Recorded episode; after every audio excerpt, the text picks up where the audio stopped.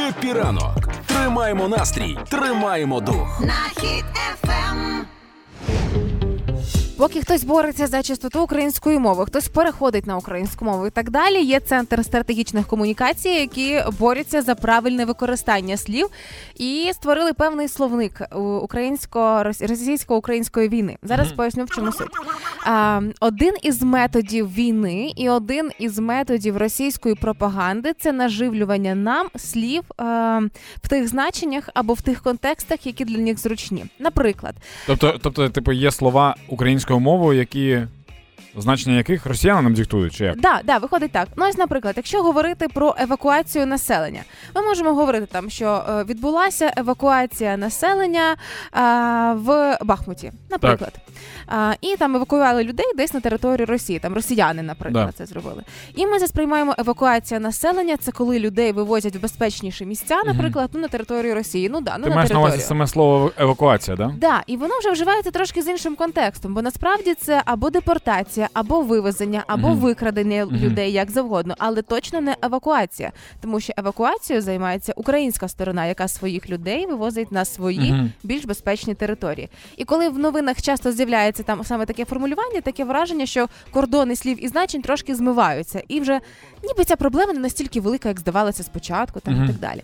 Це що стосується евакуації. Ще цікавий момент із військами, тому що. Ем, коли говорять про російські війська, про російські значення в одному слові. Ага. Ем, це єдиний суб'єкт прямої збройної агресії проти України. Це, це росіяни. Хоча насправді це і російські війська, і їхні приватні формулювання, і так далі. Тобто, це треба розділяти.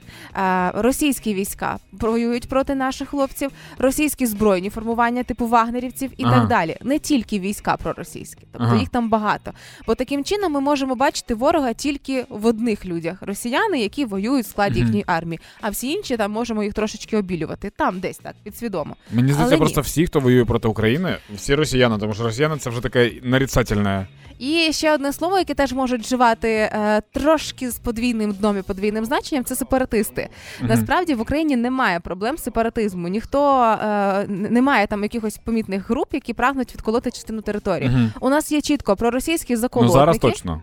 Е, проросійські заколотники, є зрадники і колаборанти, які працюють на Росію для того, щоб е, ну дестабілізувати ситуацію ще більше. Тобто, це не сепаратизм, це конкретно колаборанти, зрадники і проросійські заколотники.